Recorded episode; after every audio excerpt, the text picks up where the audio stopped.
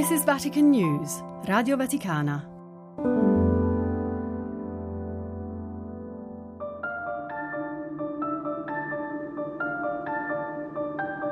È difficile dare ordine ai pensieri. Dall'infermeria non viene alcun rumore ed è proprio questo che mi inquieta. Tanto silenzio dopo un pomeriggio in cui è successo di tutto. Trasloco o fuga. Non oso pensare che sia finalmente avvenuto quel che attendavamo da tempo. Non oso neppure scriverlo. I tedeschi lasciano Roma. Vorrei pensare che siamo di nuovo libere che i nostri ospiti del secondo piano sono finalmente al sicuro, ma non voglio farlo. Qualcuno arriva a Roma, qualcuno la sta lasciando. Non è una notte tranquilla. Domani è domenica. Verrà padre Andrea per la messa. Lui saprà qualcosa di più.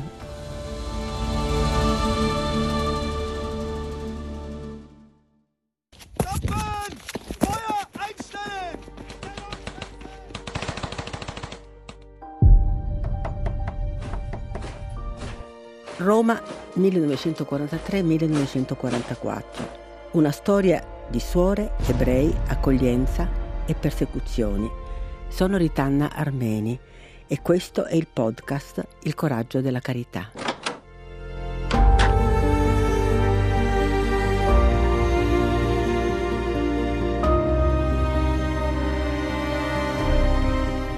possiamo lasciare così nell'oscurità quello che hanno fatto le nostre consorelle. Ci hanno insegnato come si vive il Vangelo. Non si può pensare che tutto questo sia solo frutto di una generosa spontaneità. Si agiva così perché comunque c'era un esempio e c'era un'indicazione, anche se non scritta. Per me è stata una bellissima pagina di vita religiosa nella città di Roma. Hanno condiviso la fame, hanno condiviso la povertà, hanno condiviso tutto quello che avevano. Fra i giusti dovremmo inserire anche le suore di Piazza Vescovio perché sono quelle che ci hanno aiutato, salvato la vita e rischiato la vita per noi.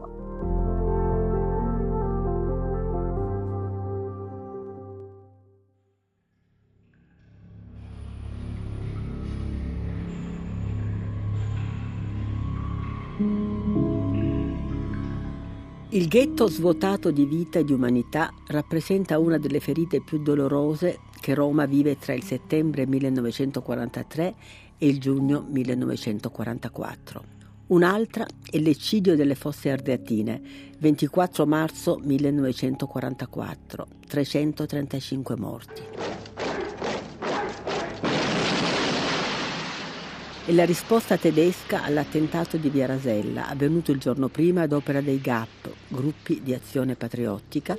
Una bomba collocata su un carretto dell'immondizia uccide 33 soldati delle forze d'occupazione tedesche. L'esplosione accende la rabbia dei nazisti e lo stesso Hitler ad ordinare la fucilazione di 10 italiani per ogni tedesco ucciso, entro 24 ore. L'operazione viene guidata dal comandante Kappler con la collaborazione dei fascisti. Nella lista ci sono i condannati a morte o con pene detentive lievi, i detenuti di Regina Celi o di Via Tasso, ancora oggetto di indagini o in attesa di giudizio, diversi arrestati in Via Rasella, oltre 70 ebrei. Vite spezzate da un colpo alla nuca, uno solo, un corpo dopo l'altro, uno accatastato sull'altro, nelle grotte di una cava di Pozzolana sulla via Ardeatina. Un cumulo di cadaveri con le mani legate dietro la schiena, calpestati anche nella loro dignità. Alcuni soldati tedeschi, raccontano le cronache dell'epoca, svennero alla vista di quella montagna di corpi, dileggiati ancora di più dall'esplosione che fece crollare la volta delle grotte, quella fu una sepoltura improvvisata per nascondere l'orrore.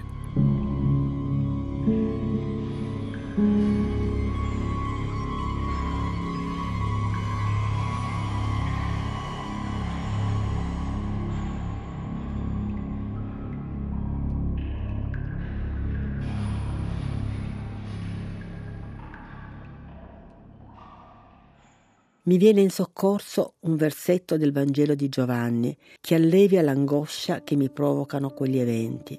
dice così.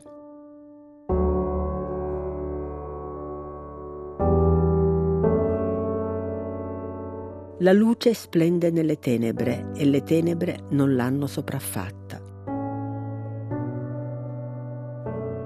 E dunque in questa Roma, città aperta, teatro di barbarie e di sofferenze, sono luce per me le suore di via Poggio Moiano, custodi fedeli della speranza, nel loro gesto di accoglienza spontaneo e generoso, nato dalla preghiera e dalla sequela del Vangelo.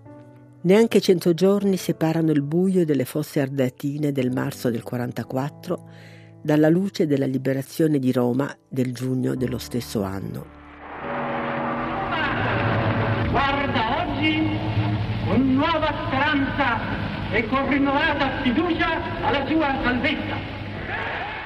In quei giorni la luce è anche il racconto dell'arrivo degli americani fatto da Lello della Riccia, accolto dalle francescane di via Poggio Moiano. Il suo sguardo da bambino mi dona la possibilità di respirare. Il 4 giugno, la sera, arrivò a Piazza Vescovio la notizia che erano arrivati gli americani, gli alleati.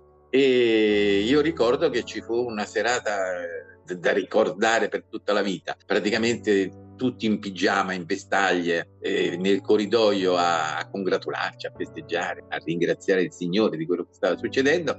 E ricordo che uno di quegli ufficiali uscì dalla sua stanza in mutande ma esibendo il berretto da ufficiale dell'esercito italiano. È un ricordo, come posso dire, un po' divertente, ma anche molto emozionante e commovente. Il 5 giugno arrivarono gli americani anche a Piazza Vescovio. Due Marines chiesero di entrare nel convento per avvistare le truppe tedesche che fuggivano sulla via Salaria. Quando si resero conto che stavano bussando in un convento, in un istituto religioso, si disarmarono, poggiarono il mitra, la pistola, tutte le armi sul portone incustodite e entrarono disarmati nel convento. Questo per noi fu un simbolo, un simbolo della libertà che riconquistavamo, della fine di un incubo.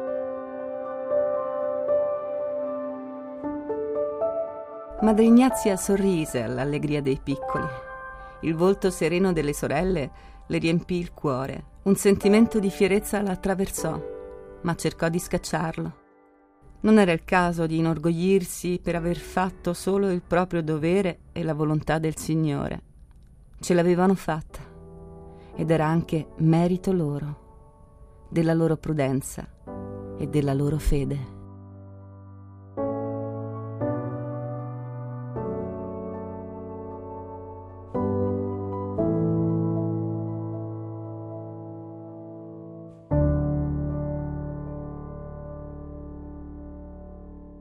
Dovere, obbedienza al volere di Dio, prudenza.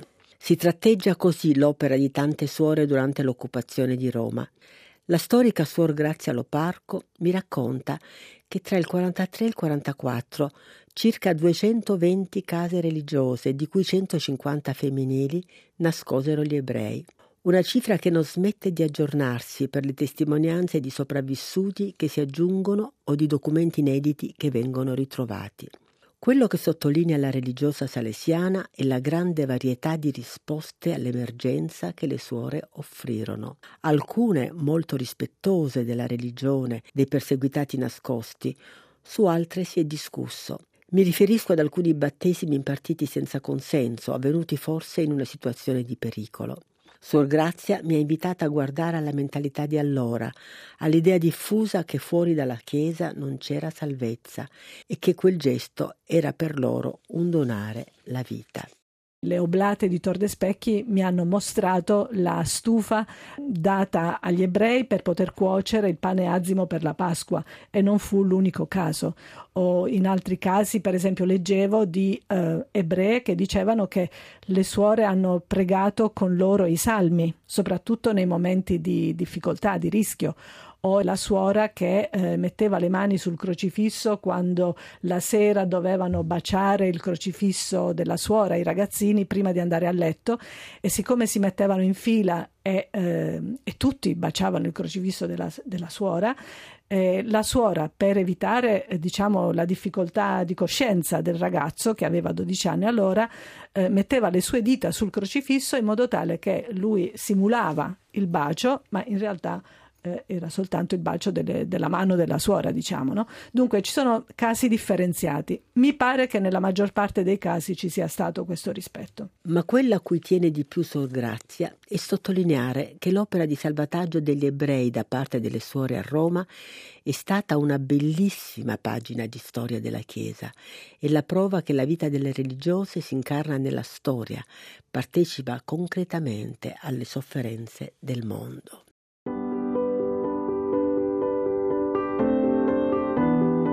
Per me è stata una bellissima pagina di vita religiosa nella città di Roma. Toccare con mano queste testimonianze delle suore, ma anche dei religiosi, eh, non soltanto delle suore, durante i mesi dell'occupazione mi ha dato l'idea di, una, di un grande inserimento nei meandri della difficoltà del momento, cioè non di suore separate, non di un mondo a parte, ma di religiose pienamente inserite nella realtà locale, nella realtà della guerra, nella realtà dell'emergenza, che non toccava soltanto chi era fuori, ma che toccava anche l'interno della comunità religiosa. Quindi per me è stata una bellissima testimonianza del fatto che la vita religiosa è dentro il mondo, è partecipe, è solidale con quello che sta capitando fuori. Io veramente lo penso con ammirazione ma anche con un pizzico di commozione. Sotto lo stesso tetto si sono ritrovate persone che non si conoscevano, tante volte che immediatamente si sono ritrovate sotto lo stesso tetto a partecipare dello stesso rischio, in un momento di emergenza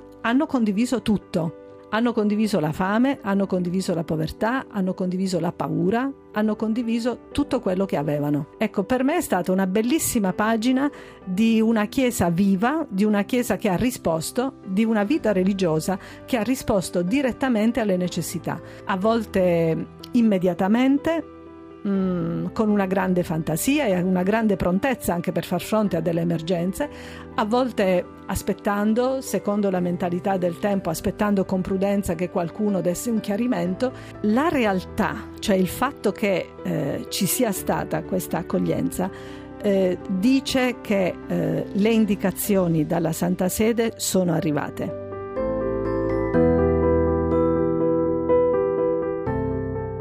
Donne concrete quindi, donne che certamente non sono state ostacolate nella loro opera, ma si sono esposte anche a perquisizioni e a vendette. È stata per me quella pagina di vita religiosa, come la definisce Suor Grazia, un'autonoma scelta di carità, di protezione dei più deboli, di obbedienza ai principi di amore verso il prossimo.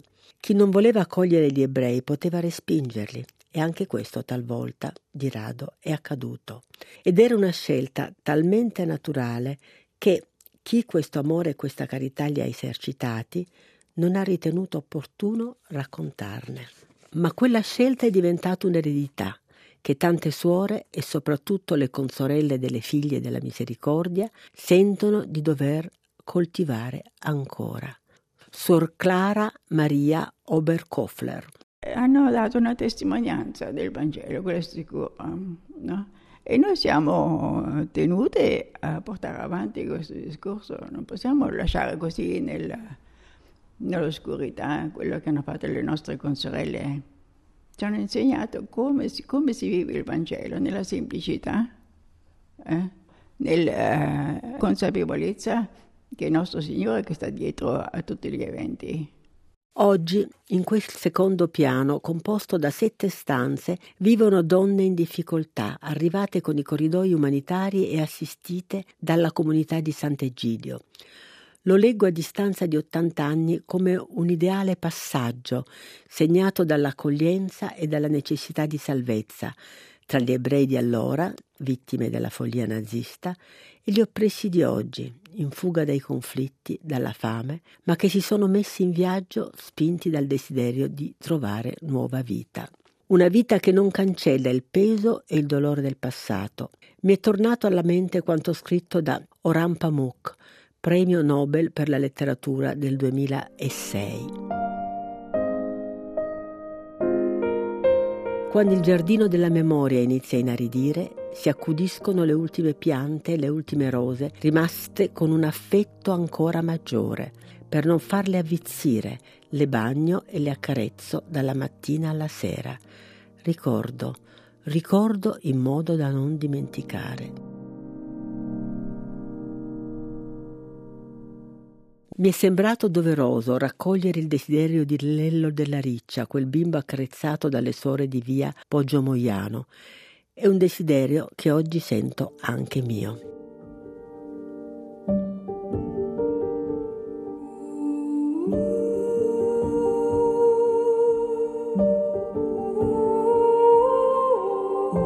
Quello che a me preme è che la morte di milioni di persone, ma in particolare di mia nonna, di mia cugina, di mio zio, non diventi un simbolo stereotipato, non diventi un emblema, un'effigie come un santino. Ossia vorrei che si capisse che dietro c'era sangue, nervi, paura, come in quella di tutti, perché poi insieme agli ebrei sono morti i rom e i sinti, sono morti i testimoni di Geova, sono morti gli omosessuali, i portatori di handicap, milioni di prigionieri militari sovietici fatti morire di fame.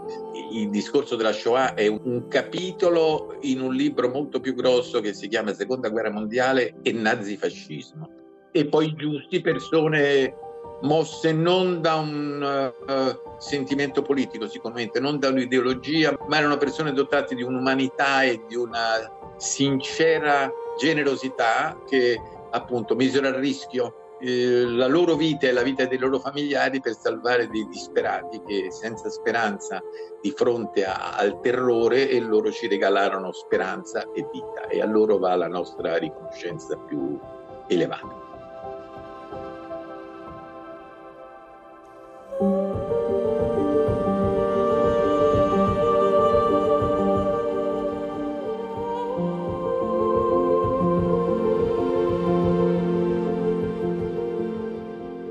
Negli orrori della storia la tragedia avvolge gran parte del racconto, ma l'ultima parola che davvero resta è quella dei giusti.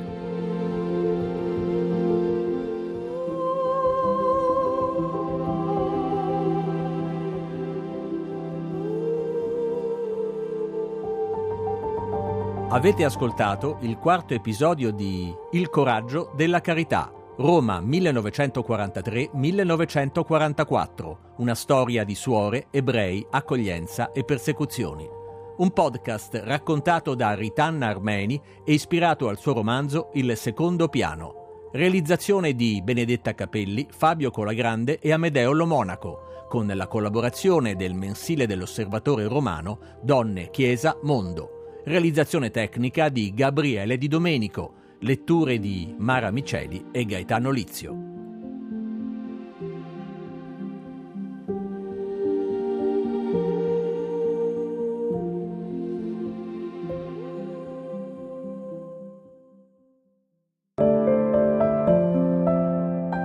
This is Vatican News, Radio Vaticana.